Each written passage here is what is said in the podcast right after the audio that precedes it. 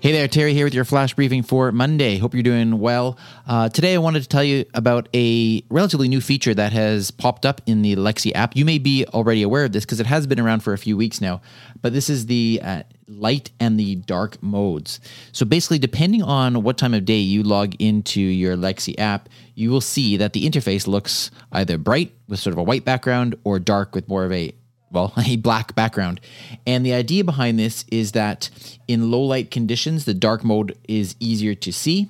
It also improves your uh, device battery life, while the light mode is better for readability.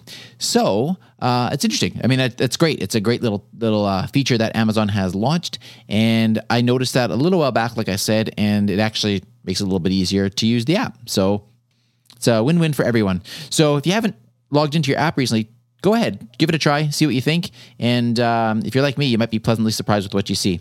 I also want to give you a quick reminder that today we are meeting on uh, Clubhouse at four thirty Pacific for the Happy Hour of Voice. I hope that you will join us there.